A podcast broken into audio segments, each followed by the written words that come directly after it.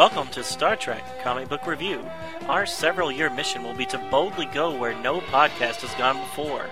We will be reviewing every Star Trek comic book ever published. These stories have been released by Gold Key, Marvel, DC, Malibu, Wildstorm, Tokyo Press, IDW, and others. Star Trek and all that the Star Trek universe contains is copyrighted by CBS Studios Inc. Hello and welcome to Star Trek Comic Book Review with Donovan and Ken. Episode number 33 for February 24th, 2011. Yeah, this is number 10 of our post Star Trek the Motion Picture series. Romp? Romp? Number Romp. 10? Oh, yeah, romp. Yeah, that's a good word. Exactly. Yep. And actually, if you look at the, the timeline, we're doing stories from 1982. You know, Star Trek 2 came out in 1982, so we're actually coming up to the end of the motion picture era. So soon it'll be the post Wrath of Khan era. R. Yes, a fine film. A better film. Yep. Okay. And better costumes. And better costumes. The best costumes. You, All- one of your favorites, anyway. Yeah, but since we've been dealing with this era so long, and uh, I mean, 10 weeks now, Yeah. these costumes have actually grown on me. Yeah, although one thing that's always going to be difficult for me is how the bottoms of the shirts are always sticking out, kind of like a, a dress shirt. You know, Right. it's kind of it's kind of lower in the middle and stuff. I mean, it looks like nobody's tucking their shirt in. Yeah, eh, well, it looks like you're like a really long like polo shirt with a belt on the outside. So kind of like a little skirt. Maybe these are those little mini skirts that the dudes were wearing in Star Trek: The Next Generation. Ooh, I wasn't crazy about those. Yeah, did you Just ever the, go the back? dress uniforms. No, no, no. The uh, did you ever go back and rewatch the the encounter at Farpoint? Oh, to And see somebody in see- a kilt. Well, no, you see men in mini, little mini skirts that Counselor Troi was wearing. no, I have not gone back to that. Uh, No, we I've- we've I've talked about it seen that. before, and Yes. you said you didn't remember that. and I, I didn't remember you'd that. Gone So back and looked. I have not gone back to look, but that that would be a reason for me to go back to that one because that is is. that is a landmark episode. Uh, although I will not say it was one of uh, my favorite Next Generation episodes. That is a landmark. Yeah, of course. It launched a whole new franchise of Star Trek. Exactly, and It- and an excellent franchise it was. It proved that you did not need Spock and McCoy to make a good Star Trek. Correct. And quite frankly, from a captain's standpoint, even though Kirk will always have a, a great place in my heroic, adventurous heart, I am a Picard fan. Yes, I said it. Wow. And I might have said that before, back when we were going through Next Gen, but I think it's appropriate to say. Yeah, uh, well, yeah, it's appropriate to say while we're trying to review a, Kirk story. Good job, exactly. a whole series of Kirk stories, which will continue to be on for the foreseeable future. Yeah, we're getting towards the end. Okay. Sounds The, the comic strips will start getting a little shorter, so we can start doing three a week again. Just these last few weeks, the comic strip stories are so long. Yeah, and and I, I and at least so far, this this one today is the longest that I recall reading. Actually, I think last week's was a little longer, but Was it? yeah, but not by much. Yeah. Uh, now the comic strip story I kind of like. I, I think it's pretty good, but it is long. It is long, and unfortunately, I will be reviewing that one. That's right. All of our many fans can listen to your lilting tone as you go over uh, quite a long story. Yeah, I'll try to keep it uh, short. Okay. It's Just actually better minutes. that you do it because I have a hard time cutting things down. Yeah. Speaking of which, shall I start? Yes, please get us started. Excellent. So I'm going to do Marvel's Star Trek, issue number 11. Title is Like a Woman's Scorn. Published date February 1981. Creative team is writer Martin Pasko.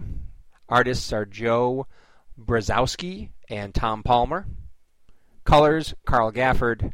Letterer Joe Rosen. Editor Lois Jones or Louise Jones. Editor in chief Jim Shooter.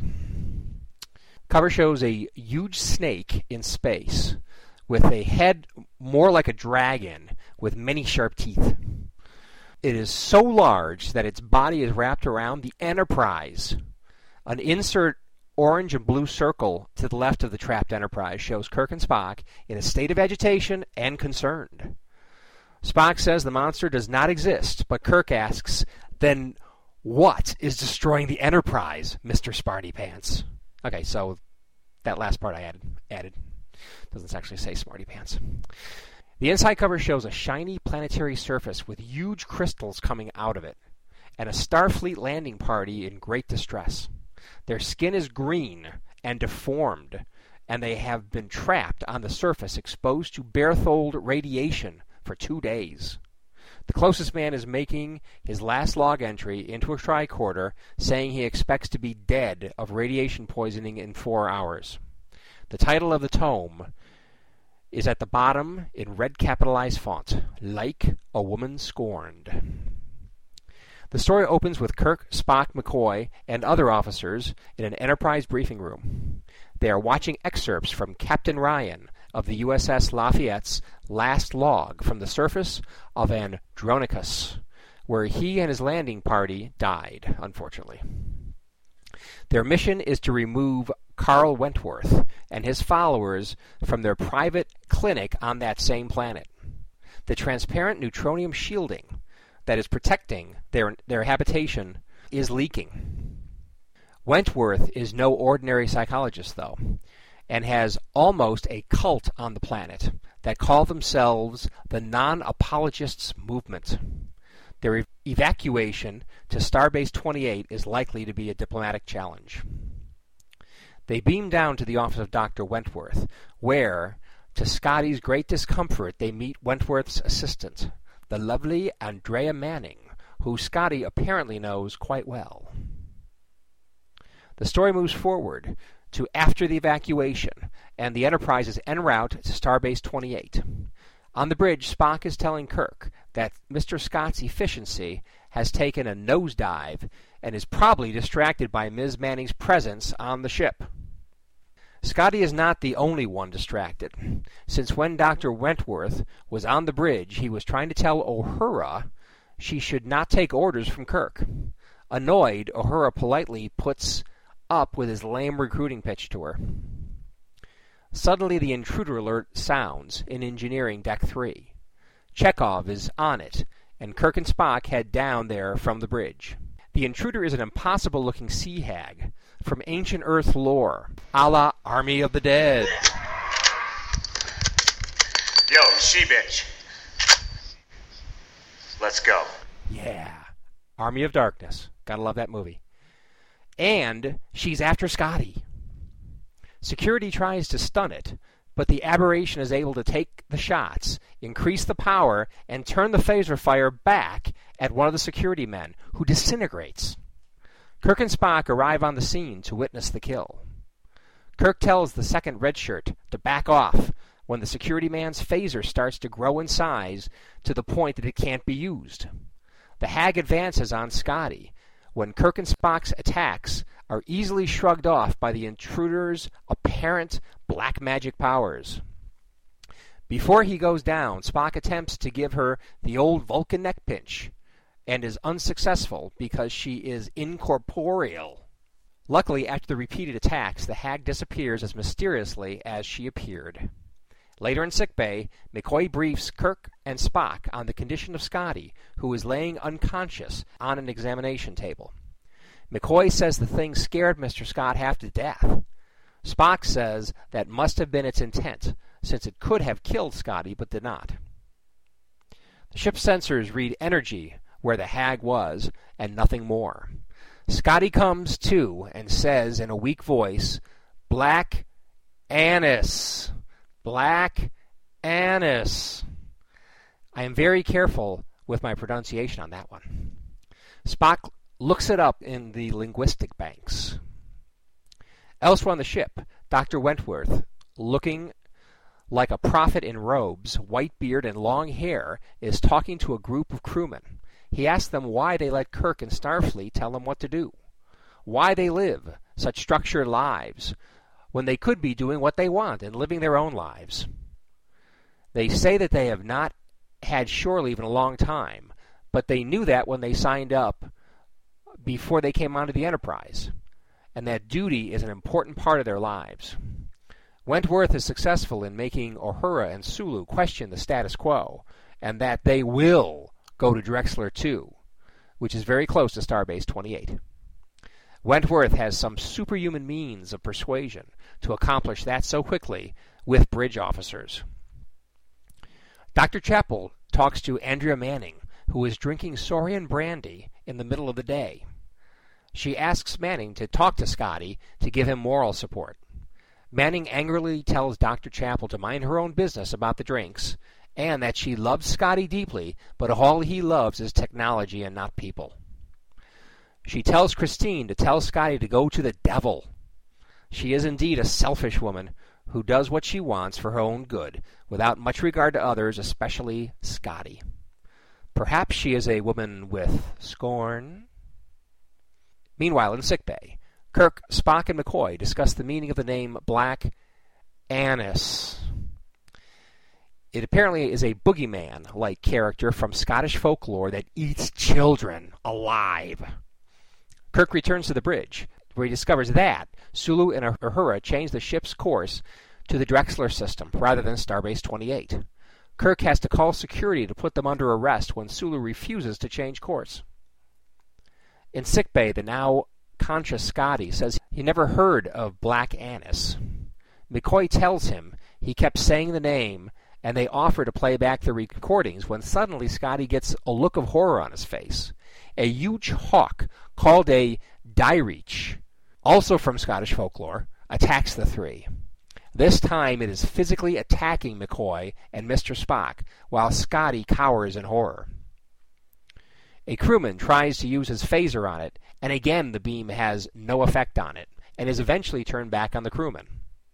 Kirk enters sickbay while it is clawing at Scotty's back. He attacks it from behind and appears to be effectively wrestling it to the ground. At the same time as the battle is waging, Andrea Manning is explaining to Dr. Chapel why she hates Scotty so. He told her there was no place in his life for a woman. Even the other women Scotty was with but none of them liked him, loved him, like she did. Suddenly, she drops her drink and falls to the ground unconscious. At the same moment, the die reach disappears.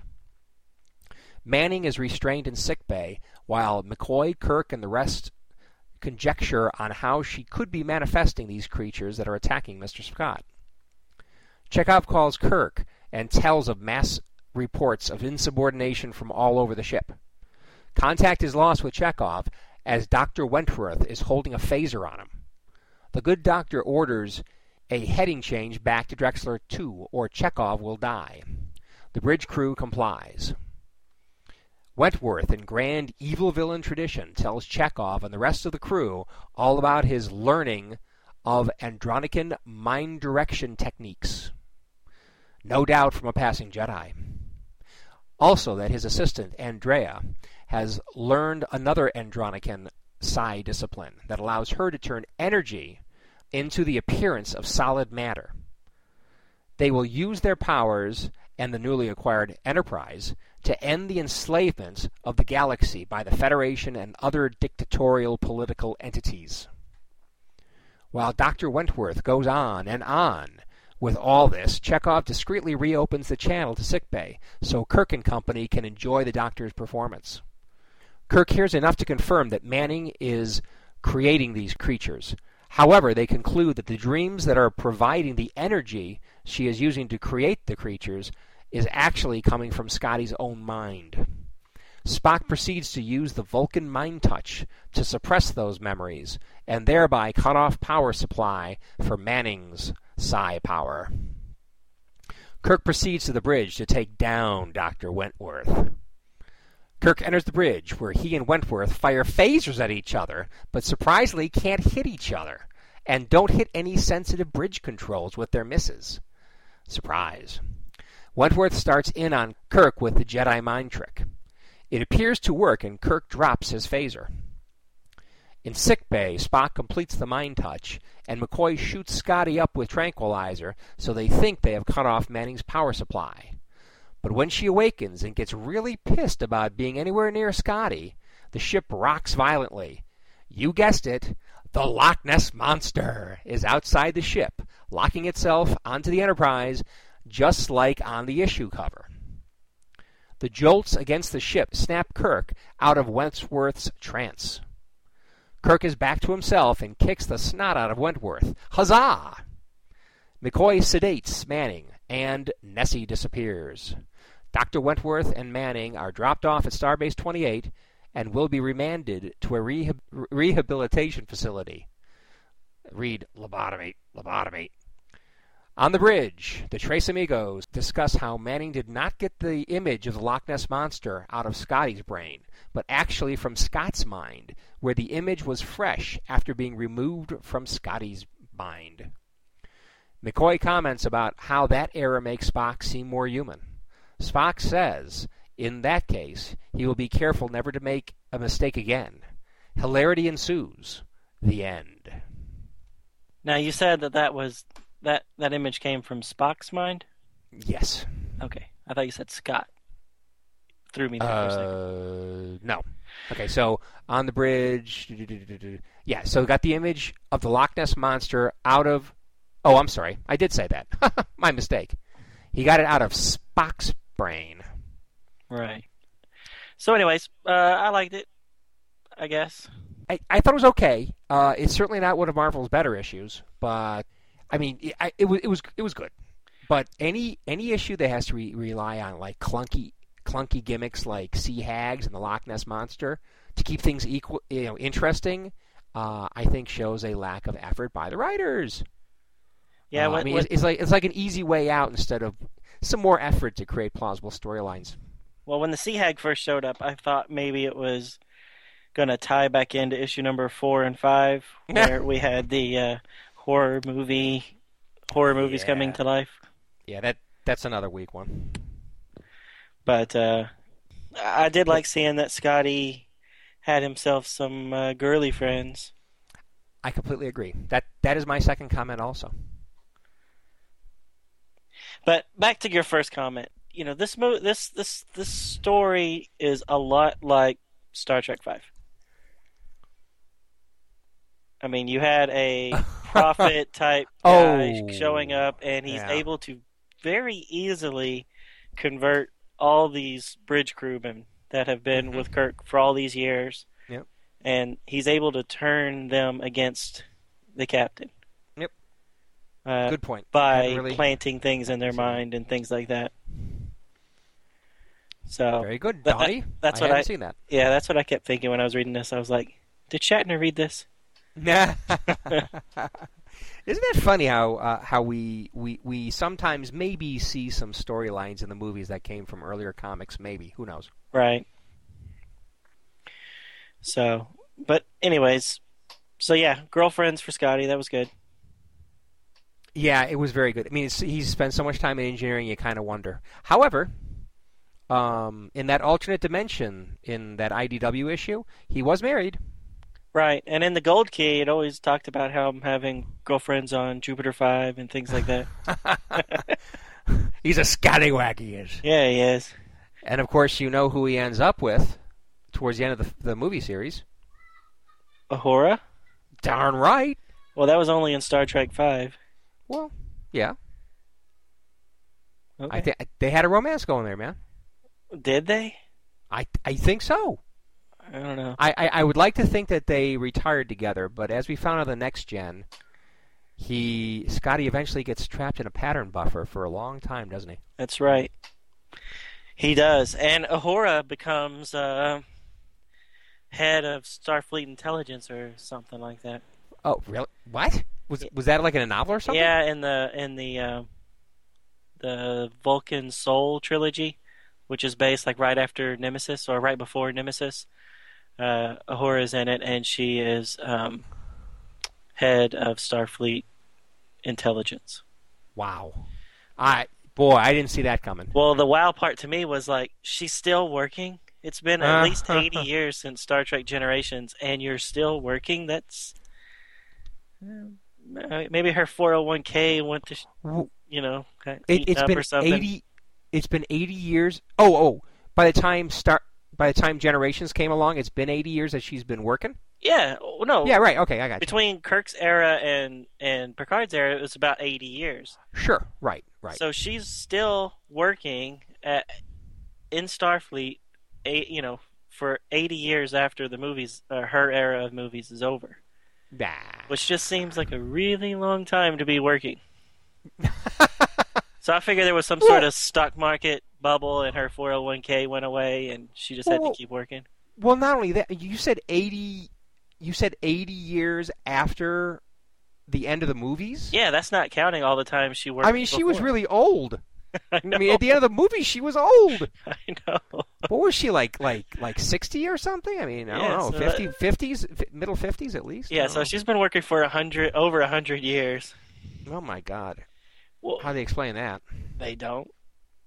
Ah, lack of effort. I mean, at least you know when when McCoy showed up in Next Generation timeline, he was a very very old man, Oh man, he he was as old as dirt. which Uhura Lord. would be just as old. Uh, yeah. I mean, well, Scotty got away with it because he was in the pattern buffer, but exactly, all the rest of them should look that that wizened. exactly. Anyways, So, um, I definitely thought the Andronican mind direction trick was amazing, like the Jedi mind manipulation on Star Wars. it I don't know. was. It was. Yeah, I thought you were going to play the little sound bit of Obi Wan Kenobi. These are not the droids you are looking for. you will follow me to Raxus Prime or whatever it was that uh, Sybok was was telling him. exactly. Well, you you don't mind that I played the little clip, did you? Oh no, I thought it was quite From Army funny. of Doctor. Oh, good, good, good. Because here's another one. These aren't the droids you're looking for. nice. Yeah, sweet, sweet. Uh, yeah, and of course, you know, Star Wars did come out before this issue was written, but I got to say, mind control. I mean, that's been a staple of science fiction for many years. so, Oh you yeah, know, absolutely. can't blame it all on uh, ripping off Star Wars. No, not at all. And and the crystal planet that the uh, the guys are at doesn't look anything like Krypton. Ah, good point. That's a very good point. But again, It, it, it looks like the Fortress of Solitude. it looks just like it. But Yeah. again, crystal planets is not. It wasn't unique to Superman, so. No. Again. But uh, we need to talk about this the uh, the sea hag a little bit. Yeah. The the black Okay. anise, Anise. Watch it. which is also referred to as black Agnes. In, in- Ag- yeah, in uh, in this book? not in this book, but in in Scottish mythology. Oh, hmm, interesting. Okay. Yeah, she's uh I always thought of her as more like a um, I don't know if you're familiar with the character Lilith, which some people believed was the first. Frasier? Fra- Fra- Frasier's girlfriend? well, she's named after that, but she's oh, okay. Lilith was Adam's first wife, uh, and then but she wasn't subservient to man, so uh, God got rid of her and created Eve. Ooh, really? Yeah. Wow, how appropriate. So the Lilith character, I mean, she's still referenced today. I mean, she's like the little mascot for Women's Lib and things like that. Uh huh. But but in later uh, mythology might be the bad, maybe the wrong term, but in in lore, she then started. You know, uh, she was responsible for children dying in, in their sleep and things like that. So she became like this devourer of, of, of children and things like that. So this Black Agnes, I always thought of more that char- that type of character, Ah, which is not how she's depicted here. yeah. She's a definite sea hag. And I really don't understand how she made the phaser turn into a gigantic phaser that's so big that it crushes the poor guy holding it. It, it, it's just another example of some kind of what gimmick. I mean, like what? What? What, what do you? You need to punch up the story right here. So let's see something we've never seen before. A a a, a, a growing phaser. It's like it just yeah doesn't make any sense. Well, she already had the power of, you know, taking the the the phaser blast and and reflecting it to the person that was shooting it. Yeah. And she's talking about how her steel hands can rip through the ship and could easily rip through a person. I don't know why they had to resort to the kind of gimmicky Oh, the phaser's gigantic and it crushes me to death. Yeah. yeah, it, it, and not only that, at the beginning I thought, okay, so it's incorporeal. Okay, so so Spock can't give it a neck pinch. So and and you don't actually see it physically hurting anyone. You, you you see it at first with the phasers hitting it. Now before that, you be see her- able to. Before that, you see her taking a, a swipe at somebody, and he says, "Who are you?" Ugh! And it shows her hand like going through his neck or arm or whatever.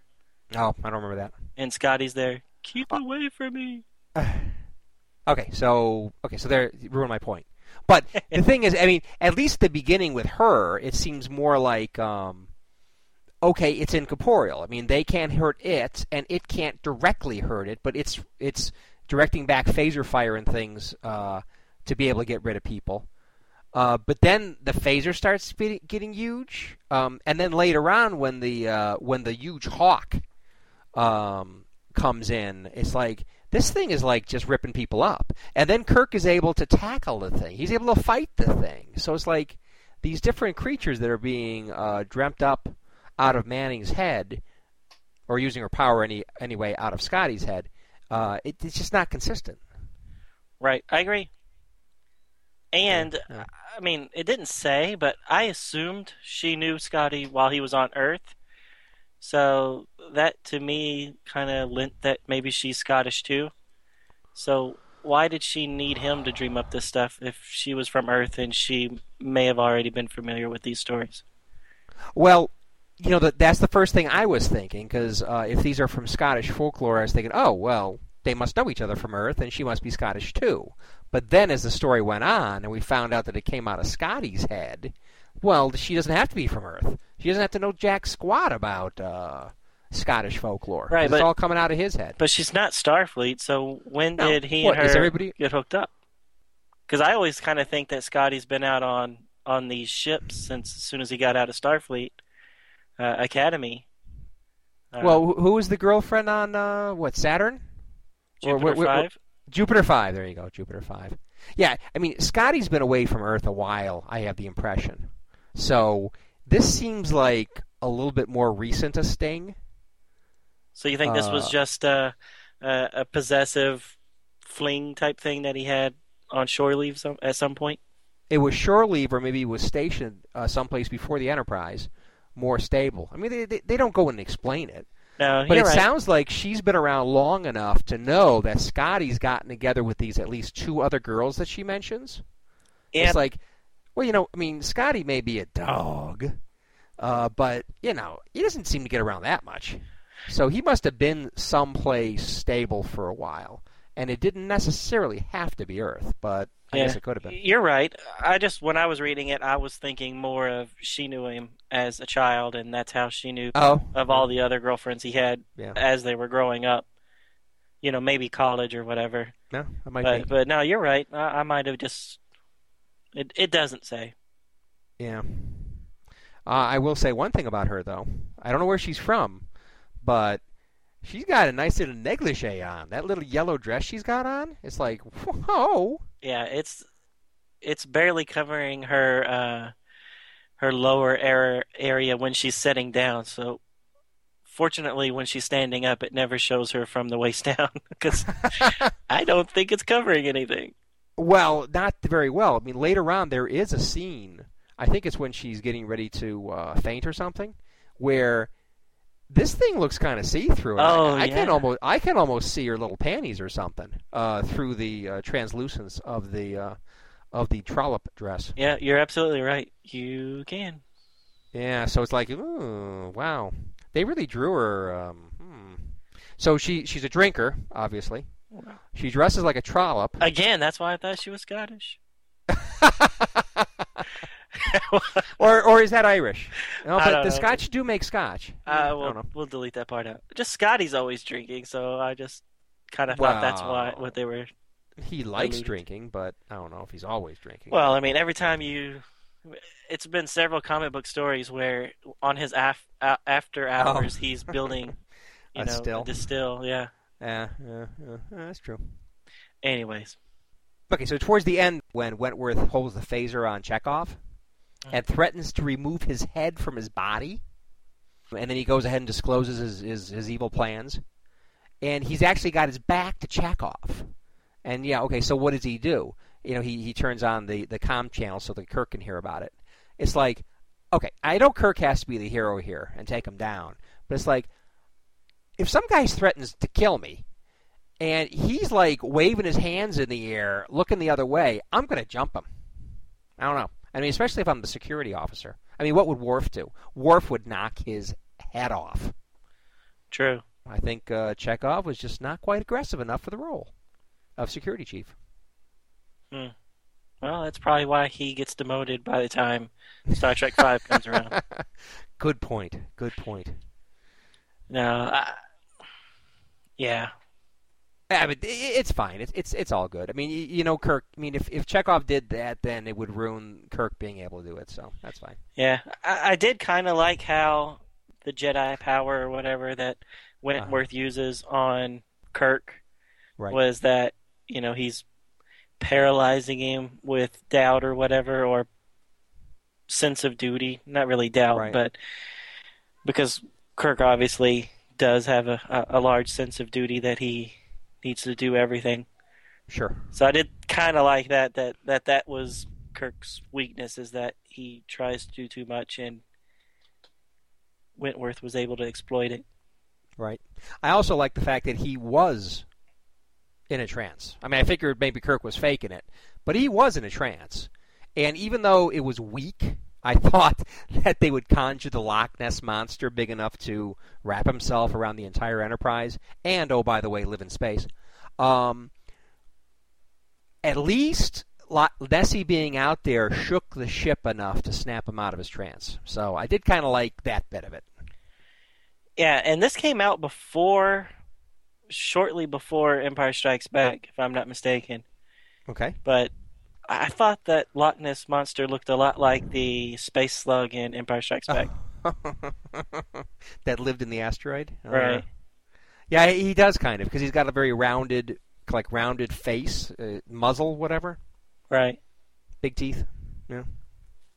Uh, any, that's all I have for this one. Do you have anything else? No, that's it. That's all I got. Not for this one. All right, so you want to jump straight into the twelfth comic book uh, strip? Comic strip. Yes. Not a comic I book strip. that. The comic strip. Yeah, so this one is called the Wristwatch Plantation. Very odd name.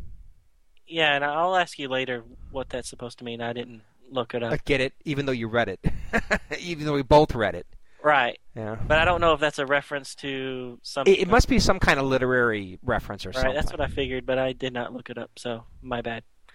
All right, so this story was published from uh, March 1st, 1982 to July 17th, 1982. The credits are the writer was Sharman DiVono and Larry Niven. So Larry Niven is a established Star Trek uh, author or writer. He's written um, a couple of episodes of the animated series. Oh, really? So- wow. Uh, yeah, so we'll talk more about him later because I have some. Yeah, and I look forward to it because he's one of my favorite authors, but from his novels. Oh, Uh, I really? didn't, I didn't realize he wrote. Uh, I mean, assuming this is the same Larry Niven, I guess it's possible there's more than one. I'm, but I'm pretty sure not. it is him because he is a uh, a science fiction writer. Okay. Yeah, he's uh, Mote in God's Eye, uh, Lucifer's Hammer, uh, the Ringworld series. I mean, he's a big time uh, uh, sci-fi heavyweight. Yeah, he's been around for a long time. Yeah. All right, and the artist is Ron Harris. So again, this is a little long, so I apologize in advance. So here we go. First, we get a brief recap about Lyra, Lyra's story from the previous story about her becoming cybernetic and trying to live without the computer that was controlling them. And we get a little bit about Lieutenant Latham, her injuries and things like that from the previous story. So then we jump into the story. So Kirk and Scotty are having a uh, confusing conversation, which we'll talk about later, when the Enterprise is ordered to Starbase 18 immediately. So they got to drop everything and go. So once they're there, they're giving some VIP passengers from the planet BBBBQ. they're all the, these little guys are called beaks, but uh, I will always just call them BBBBQ. All right, so uh, these little passengers come aboard, and they basically have free reign over everything. And they're supposed to be heading towards the planet Mimit, where they're going to check on a colony of BBQians that was lost 15 years ago. While they're on board, like I said, they have free reign over everything, and this is causing some distress to the other crew members. They're upset enough that they're having to be sent to sick bay for mandatory rest. And what's really freaking them out is that these little guys are actually an insect species. They're about as big, maybe a little bit bigger than maybe your f- arm, and they're zipping around on these little gravity sleds. Uh, so they don't they don't actually walk around, and, and they're just flying all over the place. And I'm assuming that it's the zipping around that's causing them to uh, make the other crew nervous. Anyways, uh, as more and more of the crew are being diagnosed with this BBQ phobia, the sick bay is filled and out of beds. Meanwhile, Kirk is concerned with uh, with all the people becoming sick that there won't be enough people to run the ship. While the rest of the crew is going crazy, the engineering team, however, is getting along quite well with the BBQs. And uh, and the reason why is because the beaks, as they're also called, are renowned for their scientific developments for miniaturizing technology. So they're actually suggesting improvements that Scotty can use to make the Enterprise better. So concerned about the rest of the crew, Kirk and McCoy visit a onboard alientologist that they have for this mission named uh, Murnat. Uh, they find Murnat in the cargo hold watching over the BBQ guys, and also he's watching to see if anybody's smuggling a illegal substance called Theeb. Theep. And the reason why he's looking for it is because he's really not an alientologist. He's really some sort of undercover security guy that's that's trying to find who's smuggling this Theep, which is actually some sort of corrosive acid type thing, but it can also be used by the Ferrith people as a stimulant that causes them to have increased strength and uncontrolled rage, which just happens to be the, the species that Murnat is. So as he's watching these people scurry around the uh, cargo bay, we see a woman who's named Lucy think to herself, "Mike and I have to get this stuff out of here." So there is indeed some smugglers aboard. We find out that Mike, her partner, is actually uh, working in engineering so she uh, contacts Mike, and they uh, want to create a little diversion to get everybody's attention away from the cargo hold so that they can move the container of Theep. The distraction comes in the form of a all-out barroom brawl. So the engineers and the cargo team are fighting. They say that it's because the BBQs are annoying the cargo team, and the engineer team really like them, so that caused the big fight. So Kirk is able to stop the fight, and he contacts Mermet to come to the um, lunchroom or mess hall or whatever it's called to help mediate the um, the BBQ phobia thing that's going on. Uh, once he's out of the cargo room, Lucy and Mike grab the container. They start to put it into a, a storage locker of some sort there in engineering, but they're caught by an, another crewman named Pete. Mike offers him a, a cut of the loot, and Pete reluctantly agrees to keep his mouth shut that he saw the, the container. So Kirk is in the middle of disciplining the fighting crew members when he's called to the bridge because there is a Kazanti warship approaching. Uh, so when Kirk arrives to the bridge and he attempts communications with the Kazanti, which the Kazanti is just ignoring, the Kazanti leader, uh, which I don't know if it ever actually says his name because they don't get named until they've earned it, but uh, he's basically just called the captain. So, come to find out, the Kazanti are not supposed to have weapons on their ships due to a previous treaty.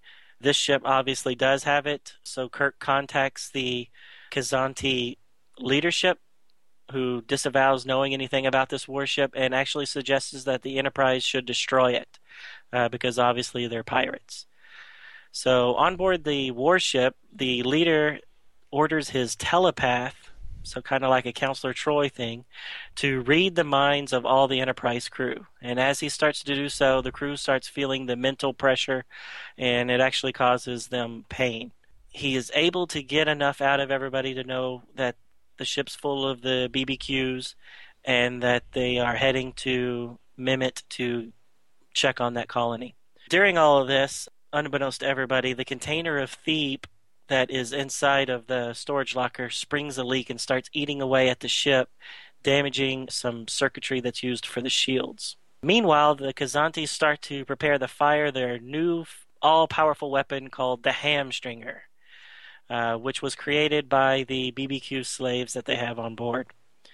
Uh, they're intent on destroying the Enterprise in order, like I said, to make a name for themselves. So they can't get a name until they do this. So as the Enterprise starts to speed away, the Kazanti fire. The attack hits the unprotected Enterprise, knocking out its artificial gravity. With the crew floating around and unable to function, the Kazanti come in for the kill and start to attack at point blank range. As the attacks rip through the Enterprise, Kirk orders Sulu to warp 10, and they're able to outrun the, Kaz- the Kazanti warship. Back on the warship, the Kazanti, who can't keep up with the speeding Enterprise, calls their fleet that's in orbit of Mimit. So it sounds like they're already on the planet that the Enterprise is heading to. All right, so the Enterprise gets its gravity back on. They find the Theep, and a full investigation ensues to try to find the smugglers. Meanwhile, Mike and Lucy are freaking out because they're about to get caught, and it's a death penalty type crime they also say that they have another stash of Theep aboard, and when Mike goes to check on it, Pete again finds him, accuses him of holding out on him, and they start a big fight uh, with Lucy watching from the shadows, not knowing that Mermat is actually following her, and he sees the fight. So as Pete and Mike are fighting it out, and the Theep starts leaking all over the transporter circuits this time. So while all this is going on, the Enterprise approaches Mernat and are unable to contact the BBQ colonists. Kirk and Lieutenant Latham create a landing party, and just as they're about to beam down, Kirk and Uhura get a message from Mernat that the uh, other Theep container is leaking onto the transporter circuits, and just being that close to the Theep is causing Mernat to lose control. Because, like I said earlier, this drug basically makes him extremely strong and go into like a blind rage. Spock's able to stop the landing party from beaming down because he knows that because the Theep is leaking in the transporter, it would have killed them. Security and McCoy are able to sedate the enraged Mernat, but they're not able to break up the fight between Mike and Pete before they're actually caught up in some sort of transporter beam due to the malfunction and they're beamed off into space. With the transporters down, the landing party takes a unique looking shuttle from the ship and they're heading down towards the planet. This ship actually looks just like the warp sled without the actual shuttle part on it, or a very, very small shuttle part. And I don't really know why they need the warp sled to get to the planet, but, anyways. As they're approaching the surface, they're swarmed by Kazanti starfighters. An attack ensues between the Kazanti fleet and the Enterprise. At first, the shuttle is ignored completely, but eventually it's hit and causes it to, to crash on the surface.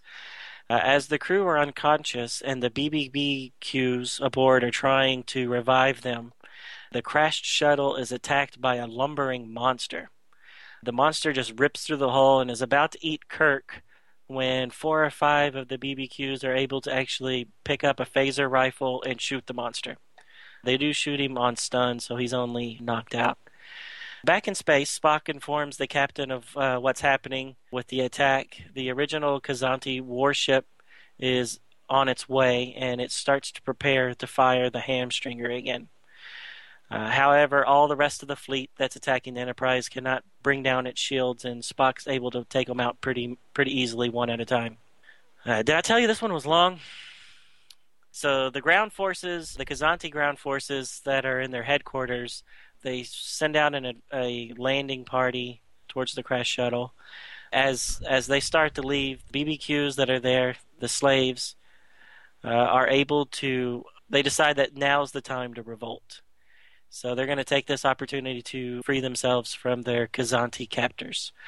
The BBBQs sabotage the land vehicles fuel lines so that the Kazanti will have a won't be able to make it to the shuttle all that quickly. And they actually beam themselves over to the shuttle to explain what's happened to the planet to Kirk and the away team there, what's been going on for the last 15 years. So it seems that the first survey team of the BBQs did not notice that there was a species called the Ravengers. The species was hibernating at the time, so they went ahead and started setting up the colony. When the Ravengers awoke, they basically started eating the colonists. And just as the BBQs are about to be completely wiped out by these Ravengers, the Kazanti, a Kazanti hunting party comes down and saves the little guys. But their saviors soon turn into tormentors as the Kazanti enslave the colony and force them to help create miniature weapons, similar to the hamstringer. So the BBQ finish. Uh, actually, the BBQ start beaming the away team back to the Kazanti headquarters, just as the Kazanti ground forces arrive at the shuttle.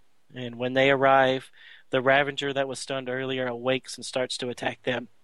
Back at the headquarters of the Kazanti, Kirk gets the info he needs on how to stop the hamstringer from the BBQs, and uh, he actually contacts Spock to let him know how to how to stop it. And basically, what it is is the hamstringer is very taxing on the dilithium crystals, so they think that if they can just wait out a few hits, that the uh, the the device will just run out of power. The contact with Spock actually causes the Kazanti to know that they're there in the building, and they start to start a search party within within the building to find him.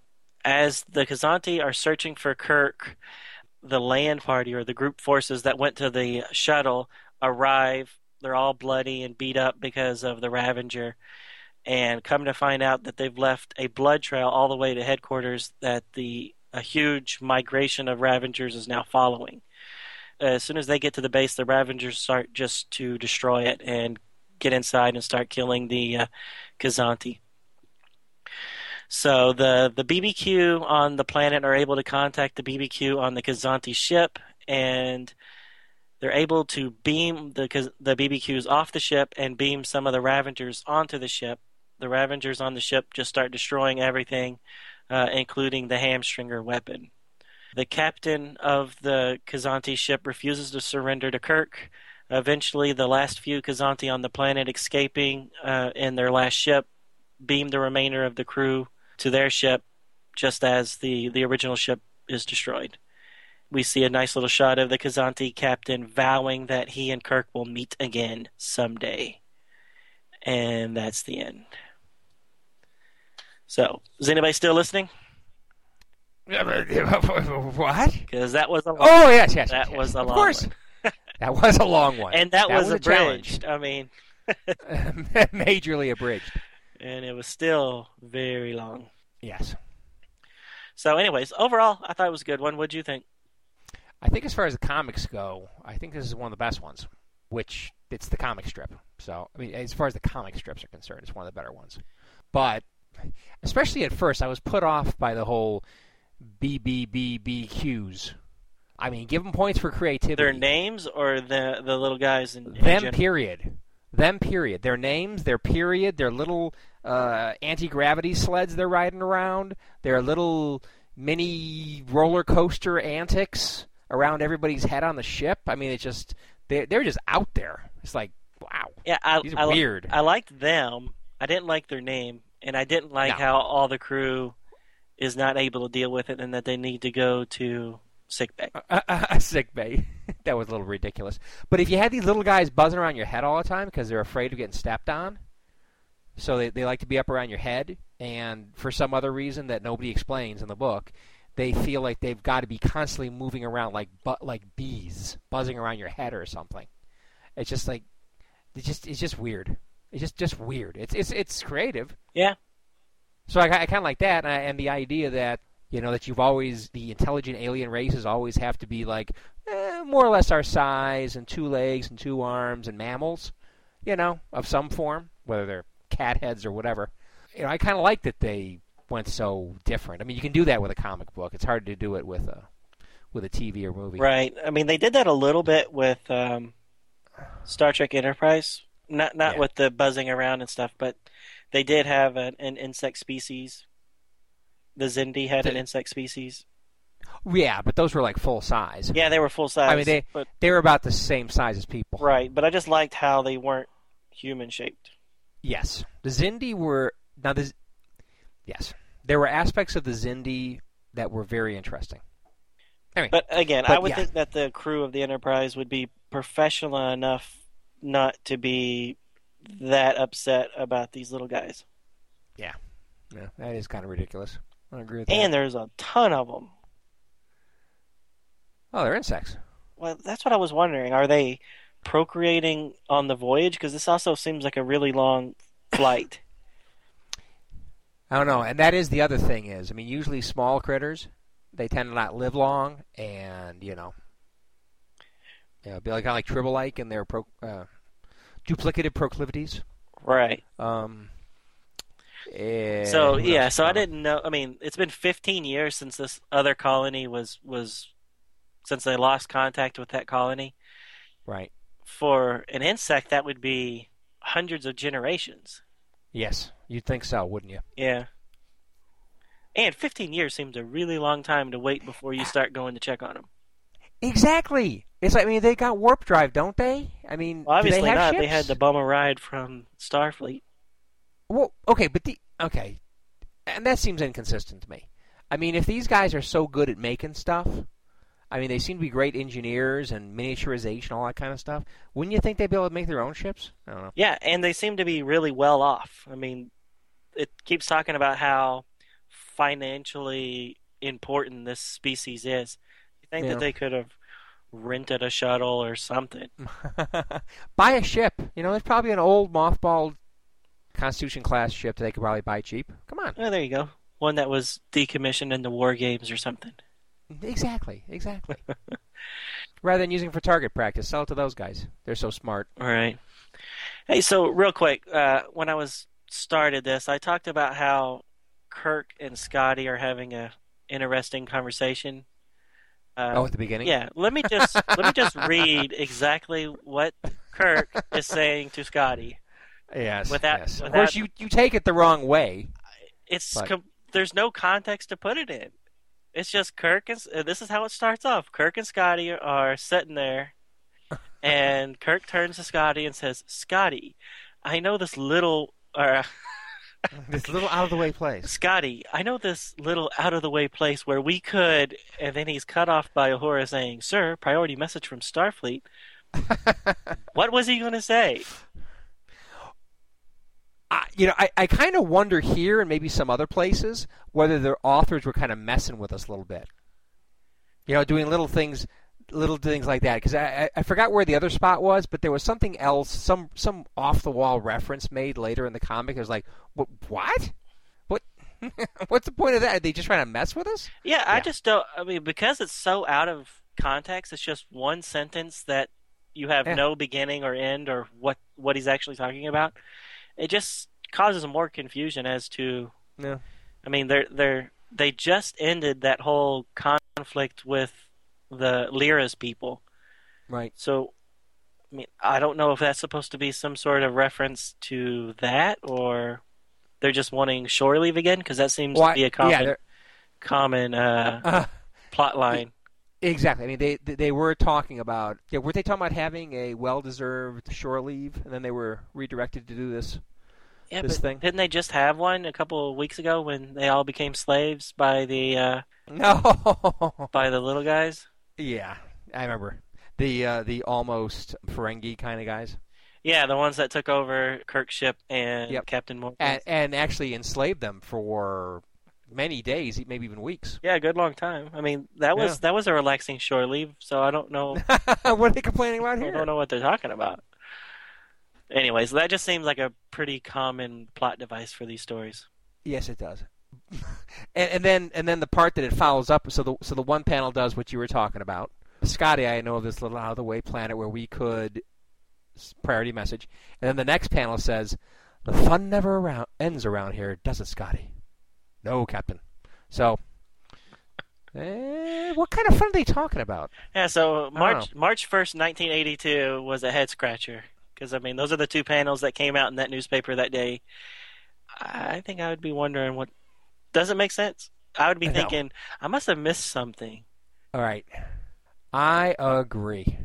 Anyways, it's just comical. Yeah, I was kind of look, trying to look around a little bit for that other place where it seemed like they were like maybe messing with us a little bit, having a little fun with us. All right. So while you're doing that, Oh, it's a long comic. I'm not looking any longer. yeah, okay. Let me just give you a little bit of what I know about the Kazanti, uh, because Okay. they are from Star Trek: The Animated Series. Uh, there was an episode called "The Slaver Weapon," which was written by Larry Niven, Uh huh. and Oh, the so he tied this into this? Yeah. Hmm. So the interesting thing about that story is that's actually an adaptation of a novel or short story that he wrote called The Warriors, which was Mhm. not tied into Star Trek at all. It was Right. part of his. He has a series called The Known Space. Uh huh. So when he came on to do an episode of Star Trek: The Animated Series, he just took one of his existing stories, replaced a few people with with Star Trek people, and create and and the episode was created with the Kazanti being this cat-like people and uh, things like that. Huh. So I just think it's really in- interesting that this Kazanti species didn't even originate from Star Trek. It was really, and maybe the only time a species or a storyline was literally taken from another universe type thing and, and adapted Right. to Star Trek. Huh. So, so maybe, Conservation of energy. huh? Conservation of energy. Take take one story and mess with it, but still, it, it lives on kind of like you can't destroy energy. There you go. I gotcha. So, anyways, I thought that was interesting. That, um, and and obviously Larry Niven uh, came in, and I don't know how much he wrote of this, but he is considered a co-author of this story. Right. And there was talk at one point of doing a animated movie. I bet you didn't know about this. Didn't know. At one point, they were going to do an animated movie based on Demora Sulu's captaincy of the Enterprise B, and it was going to be the Enterprise B a war with them and the Kazanti. So they were going to bring them back for that animated movie. Oh, But uh, that was kind of towards the the Enterprise era of Star Trek when things were kind of dying down a little bit and never got actually made. So just little little interesting tidbit about that species. now now this car- this captain, Sulu, you say? No, that that's the daughter. That's Yeah. the mother. I mean, what? No, it was the, the- the daughter. Yeah, she's the helmsman in Enterprise on Generations. Right. So Okay, at right. one point she becomes captain oh, when Harriman steps down. Oh, interesting. Don't you know your expanded universe lore, Hell no. dude? No. No. Yeah, she Sorry. beca- she becomes captain of the Enterprise B. Well, good for her. Yeah. Good for Her her. dad never became captain of the Enterprise. No. But I think he had some pretty cool ship to captain. Yeah, they, that looks just like the Enterprise B. Uh, Excelsior class, eh? Yeah. So, Enterprise B. I mean, it is hundred percent spot on. Uh, an Excelsior class ship. Yeah, it's an Excelsior class ship. Okay. I mean, they might have I, I, they might have tweaked just- the model a little bit, but I don't I don't know where they would have. It looks just like the normal Excelsior class ship. Well, I don't remember many long shots of it at the beginning of Generations. Mm, well, they show it. They show it mostly in close-ups. Yeah, but they show it As I flying recall. around a little bit. Yeah. Yeah, it's it. They use the same the same model they did for um, Generations. I mean, not Generations. Um, Star Trek Six. Okay. They just slapped a different name on it. And Star Trek three. Yep, Star Trek Three had it, and Yeah. I guess it, Okay, it I'll have to never was in Star at it. Trek Five. I don't remember them having it, but So, anyway, yeah, because it's definitely parts of it. Definitely the the saucer section and the portion that connects the saucer section to the engineering section, 100% agree.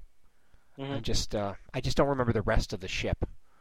Uh, you know, the nacelles, the back of the engineering section, that kind of stuff as much. Yeah, well, I'm pretty sure it's there. Cool. Okay. So I thought the, uh, the Starfleet space manual sections at the beginning of some of the Sunday installments Right. I thought was helpful, unexpected but helpful mechanism to uh, bring the reader up to speed on a few things that would be awkward to try to explain in the story as the storyline progresses. Right. You you do know that those first two panels was filler because depending on how your Sunday paper was laid out, Uh-huh. you either got the horizontal view or a vertical view.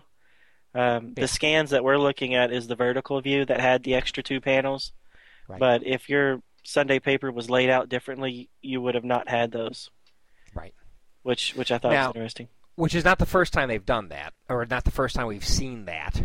Right. There was a comic strip before, but I will say that the comic strip before that did it, they were kind of weak. They're just general things that showed, hey, this is a phaser, or you know, uh, where this thing they were actually giving you more more information on the uh, BBBBBQs and that kind of stuff. Right, and then there towards the end, it it acted as more of a as uh, sometimes it was just recapping what happened the week the the episode before. Oh, right. So it wasn't the uh, the Starfleet manual thing or whatever. Yeah, but uh, no, I agree with you. I liked it. I particularly thought the one that was talking about life support was kind of interesting. I really I that mean, was every time. that was the part I, that was the one I didn't like. Well, I, I thought it was interesting because it took it in a direction that I I just didn't think that the Enterprise worked this way. So it tried to say that the Enterprise life support system is actually rather than being something ran by power and uh, you know CO2 scrubbers and all technology, it's making it sound like uh, there's high, huge amounts of hydroponic sections Mhm. that are in some kind of a what, what, what, what's that experimental thing down near Tucson, Arizona? Uh, biosphere? biosphere, Right. Right. Where where they have the people and they have a, sh- a bunch of plants and they got their own little um, you know CO2 conversion and Right. and oxygen conversion, all that like like an ecosystem, Yeah. uh, a biological ecosystem. And I never thought the Enterprise worked that way at all. So it was kind of interesting to see them at least put the idea out there Well, in this thing. Yeah, that that idea actually came from Star Trek: The Motion Picture. 'Cause if you look at the Enterprise, the new Enterprise, Yeah, yeah. you'll see there in engineering, there's like little blue windows. Um, and those little blue windows is supposed to be the um, hydroponics section. Oh, how interesting! So that's what this is a, a little heard of that picture before. of. So yeah, next time you look at one of your models or um, a picture of the Enterprise, you'll see like there's these four blue squares there in the engineering section, and that's what that is. Supposed to be. My uh, my Enterprise from that from the motion picture is pewter. I can't look that up. I'll look for a picture. Yeah. Cool. So the actual blue on the hull indicates, hey, this is the hydroponic section. Well, it's supposed to be a little open window that's Uh-huh. shining into the hydroponic section, which is has a lot of water and and Right. grass, I guess. I don't know. Hmm. But no, I thought it was interesting, and it didn't really serve anything for the story. But No. some of them did, though. Like the first ones, where it was actually explaining the BBQs. Yeah, the and- rocket sleds. Yeah, not only that, but it talked about the markings on their abdomens to Right. denote rank. Yep.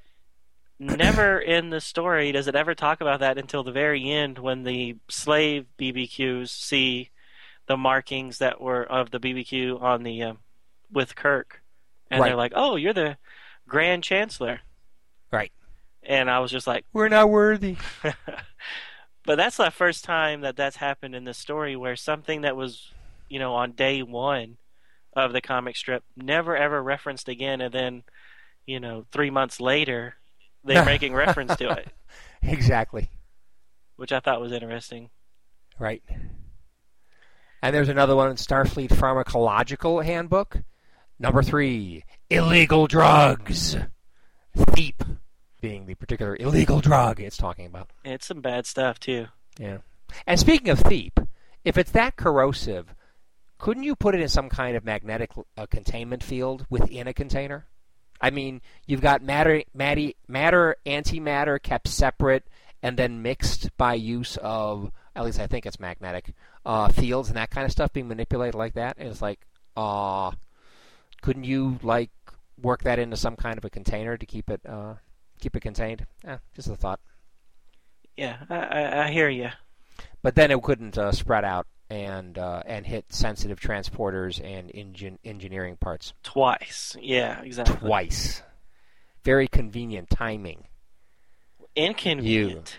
You you well, it's convenient for the uh, The for the. Kzin. Yeah.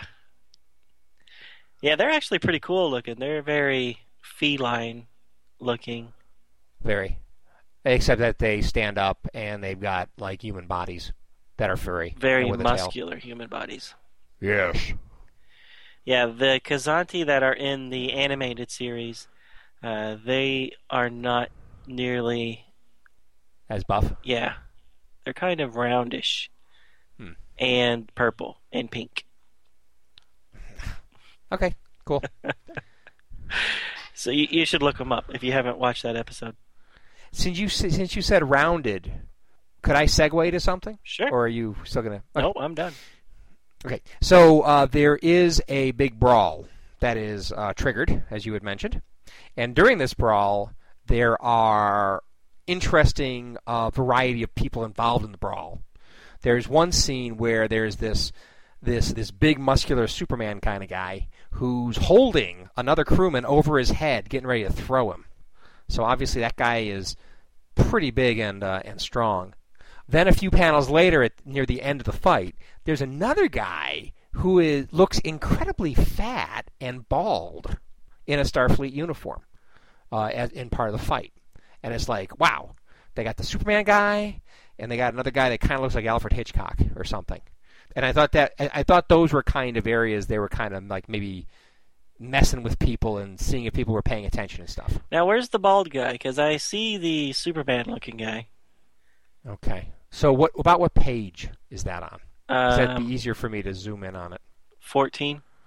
14, 14. And of course, we're saying 14.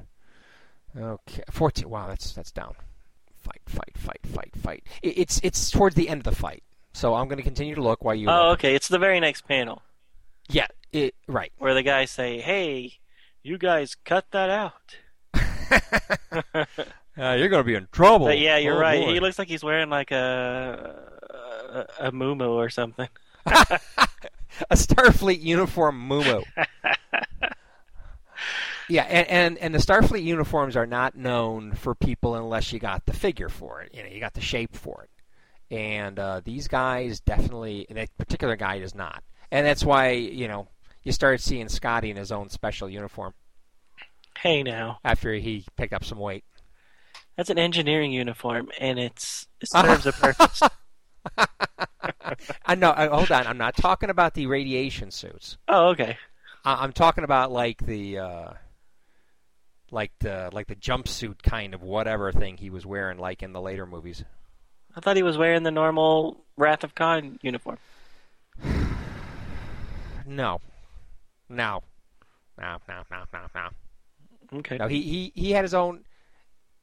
Well, okay, I, I want to speak for every moment of every late movie, but Scotty had his own kind of outfit that was a little reminiscent of what we saw again in that uh, IDW episode uh, of the parallel Right. dimensions and stuff or whatever. Hmm. Anyway, so he had his special uniforms, and uh, and James Doohan is known for saying uh, in an interview, uh, you know, when they're talking about getting back with uh, with the movies, uh, I hope they do something about the uniforms because I don't really have the shape for them anymore. So That's funny. he got his own. He got his own.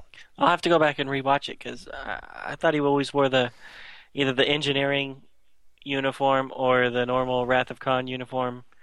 And then in three and four, he's obviously wearing something different because none of them are Yeah. wearing their their normal uniforms. Yeah. But uh, I'll go back and rewatch it one of these days. Do that. Do that. So, talking about the artwork, uh, what do you think about Mernet? Merment, whatever, however you say his name. Mer- Thurman Merman. Yeah, I thought he was fine. I mean, he had these huge eyes, so he used he looked a little bit like a um, I don't know, maybe a stereotypical alien type with these huge eyes. But I I like the character. yeah, and his face, overall, his face looked normal, you know, human proportioned except for his eyes. Well, and his cheeks were a little weird too. But yeah, They had to hold in those big, gigantic eyes. exactly, huge eye sockets. But I, Yeah, I, I really and he dug it. reminded me. I thought it looked cool. Cool. Yeah, he reminded me a little bit of Odo. Personality like, wise, uh, yes. Right. He seemed like uh, an old-fashioned, focused cop who, you know, he was focusing on those theep runners and going to get them. Yeah. Now, if you, if you have a drug that's only going to affect one species, would it be the best idea for Starfleet to send a guy of that species to try to find it? Exactly. Especially when he knows when he finds it, if he's exposed to it, he's going to become uh, an aggressive lunatic. Yeah, he's gonna turn into the Hulk and start killing people. Yeah, let's take him on. Everybody, everybody else is immune to this drug except for you. Yeah, you're the best person to go look for it. you go get it. I agree. That was odd. Yeah. but they did want to have a um, a ferrith. I mean, it was it's a ferrith problem, Right. so I think they wanted a uh, one of those people to go after it. M- makes sense. Anyway, Makes but yeah, that that, that did at first it made perfect sense why he was there and stuff, and then at the end when he goes nutso, I I had the same thought as you. So, to take a step back, um, when the artificial gravity is knocked out due to the hamstringer's attack, Mhm. um, is the artificial gravity tied into the inertial dampeners? Because I always thought they were connected. That's a very good point. And yet- I, mean, I don't I don't I don't know whether they are or not, but you don't want to be doing warp ten and not have inertial dampers. But they they don't have gravity and they're doing warp Uh-huh. 10. Yep.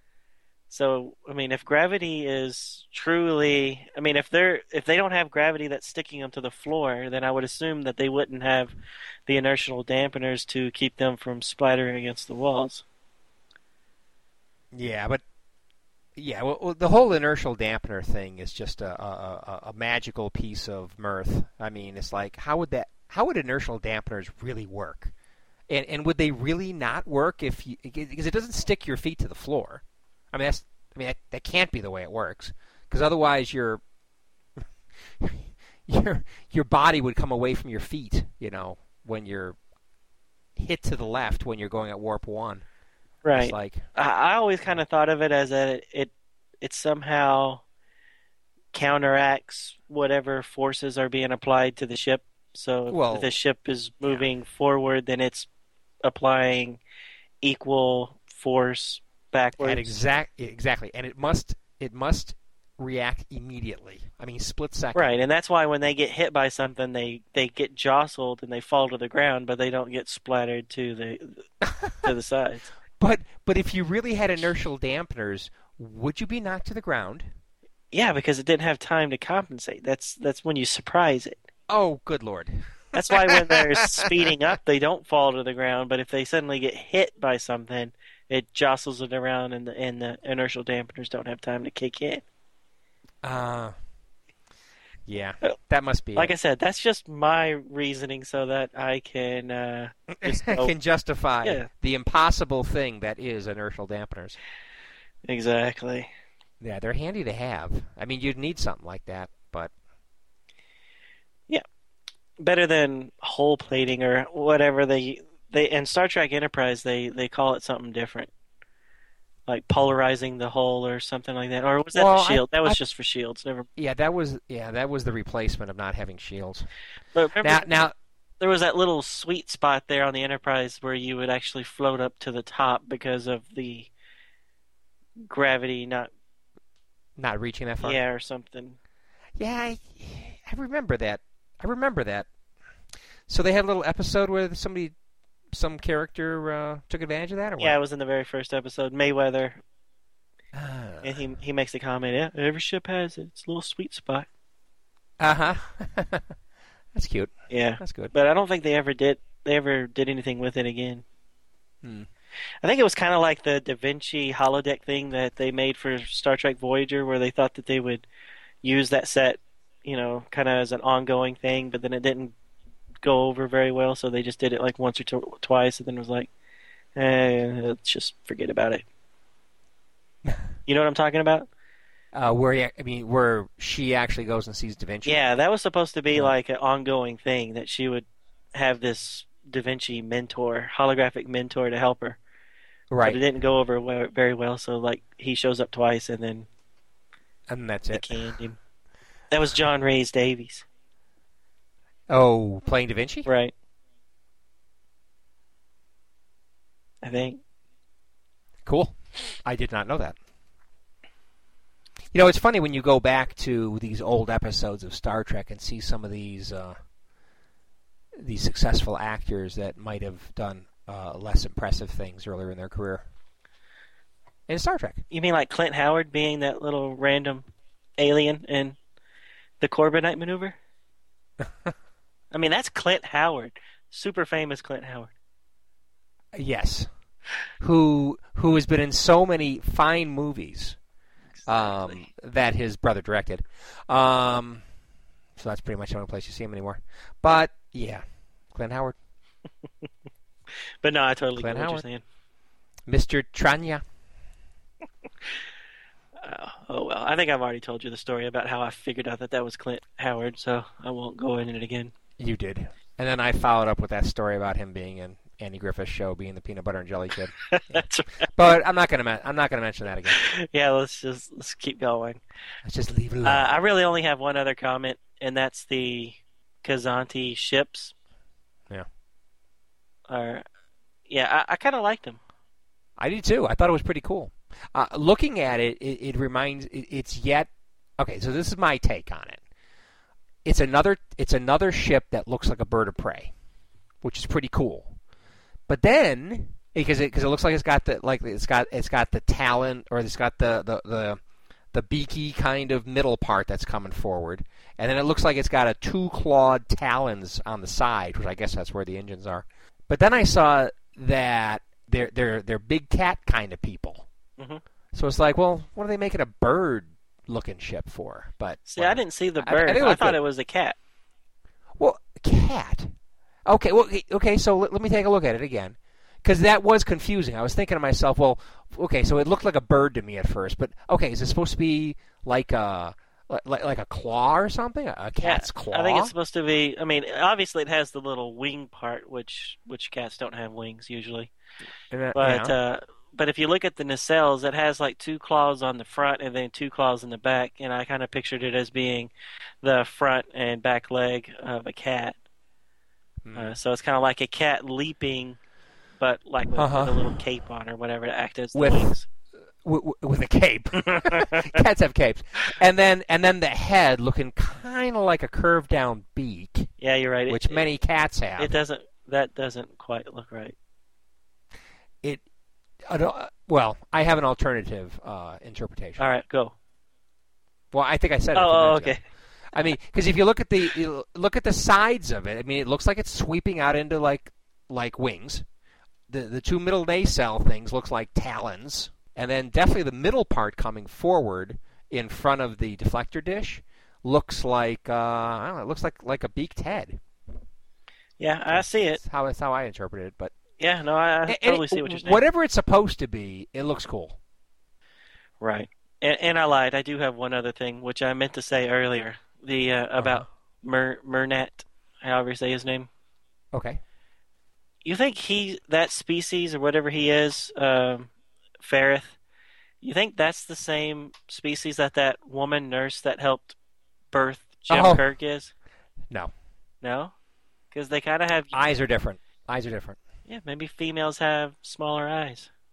Yeah, because she she really did look human like. I mean, she had black hair, kind of like a human, and really the only thing weird about her, as I recall, was the weird big almond-shaped eyes. Right. But this guy, he's got more stuff going on that does not quite look human. I, I think, but who knows? Maybe, maybe. No, I don't think it's supposed to be. I'm I'm really reaching here, but Oh, okay. I just Good. We'll probably cut that part out. Uh, No, no, that's fine. I've got another thing. Quick one. It. um, If if Theep is so corrosive, how can the Ferrith people ingest it? I don't think they have to ingest Or do it. they I think they just smell it because he goes crazy just smelling it. Yeah. Okay. Good point. Good point. All I have to do is smell it. Okay. But yeah, it doesn't make sense the it being so corrosive that it just boils out and eats through the ship. Well, it's kind of ha- it's kind of handy if you want to have the uh, ship disabled a few times Right, it is. to make it more in- things more interesting. Yeah, but you know, poor Pete and Mike, they uh they just get beamed off into space. Well, So nobody gets to take advantage of the theep. exactly. Well, they're kind of jerks anyway. I mean, the one guy's obviously a jerk because he's a smuggler trying to do it for the money. I mean, what's what's the deal here? Starfleet crewmen, officers are supposed to be squeaky clean. Okay, look at the hair. And then this other guy is like, um, oh well, okay. Not only am I going to go along with this to get my cut of the pie, but at the end, I'm going to have such a feeling of vengeance that you try to screw me out of something that I'm going to beat you until we both die. you know, those guys really don't seem like Starfleet material to me. Because he's like, they're trying to push each other into the spilling out theep so that it'll burn burn the other Yeah. one. Yeah. I mean, they're they're going all out, They are. But they get their just desserts. Oh, they do. It shows them being. It actually shows their bodies starting to materialize out in deep space. I thought that was kind of interesting. Yeah. Yeah. It didn't show them like explode shortly after, Yeah. but uh, I guess you didn't really need to see that. No. Another thing I just noticed is the um, the Talon ship, which is what what is that the the, the destroyer of giants or something? What was yeah, the giant killer. giant killer. That's it. The giant killer. Actually, its crippling uh, super weapon is coming out of what I thought was the deflector dish. Interesting. So I misinterpreted what that part was. Hmm. I thought that was the the actual weapon itself. I didn't think they had a deflector dish. Well, how can you go warp drive without a deflector dish? I mean, you, you need to have a deflector dish to get all the stuff out of your way. Oh. Because even if you hit a bit of space dust, when you're going warp one or two, it's going to rip right through your hull. Like butter. Like butter. like butter. You need deflector. You need a deflector dish going out in front of you. Hmm. I mean, Voyager has. I mean, every. Well, everyone I can think of anyway. All the uh, Starfleet ships have one. Starfleet, yes, but Klingons don't. Well, you know that's an interesting point. Um, they definitely have the torpedo launcher coming out of the uh, the front of the ship, but well, okay. So how do they do it?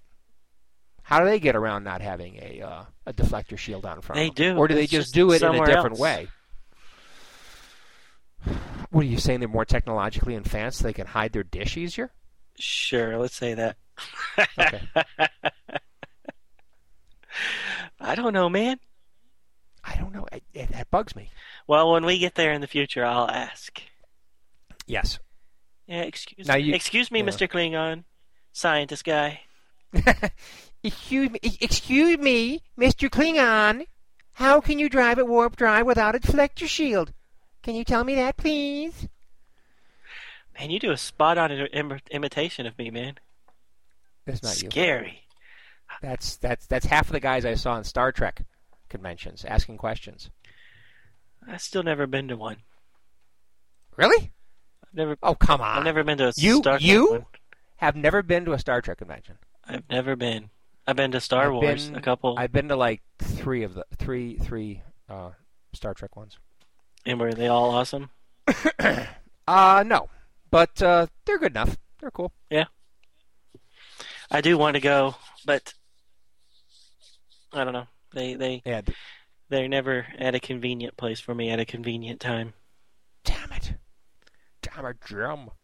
I went to one in um, in Australia once, but it was not a Star Trek convention. It was a sci-fi uh, convention, that had a big emphasis on Babylon 5, oddly enough. Oh, really? Yes. And they actually had um, the chick from the main chick from Babylon 5. What, what's her name? Um, I forgot her name. Um. But she was the alien that turned human. Oh, I've never, uh, I've never seen Babylon Five. Oh, that's right. It came out the same time as Deep Space Nine, and you could only have one, uh, one TV sci-fi series with a space station at a time. Exactly, because I, I, in my short-sightedness, thought that Babylon Five was just copying Star Trek, so I didn't even want to give it a chance. Uh, they came out the same time, man. I know, but Okay. doesn't matter. There you go. So, Donovan, can we do the what's new in sci-fi? Because we are an hour and thirty-five minutes in. Yeah, no, I saw that. Uh, we don't have anything. Nope. We are. Nothing else came out this month, Ah, February really? 1981. Okay. So we'll reconvene uh, for episode 34, Yes. which will be Marvel number 12 and comic strip number 13. Excellent. So please come back, join us for episode 13. It will be shorter than than this story. I promise. Yeah. Yes. But definitely in our defense, it's a long strip, but we did go overboard. Yeah, and, and strip 13 is actually a continuation of strip 12. So this story is technically not over yet. Ah, really? It was Wow. kind of a two-parter, except it didn't have the cliffhanger ending that the last one did. Huh. Something to look forward to. I am with bated breath. All right. Until then, take care, everybody. Bye, everybody. Thank you for listening to Star Trek Comic Book Review. All Star Trek stories and characters are copyrighted CBS Studios Incorporated. All music, stories, and characters discussed are for entertainment purposes only. You can email us at startcomicbookreview at gmail.com. Visit us at our website, www.stcomicbookreview.com. Subscribe to us via iTunes or friend us on Facebook at first name ST Comic, second name Book Review. See you next time on Star Trek Comic Book Review. Let's get the hell out of here.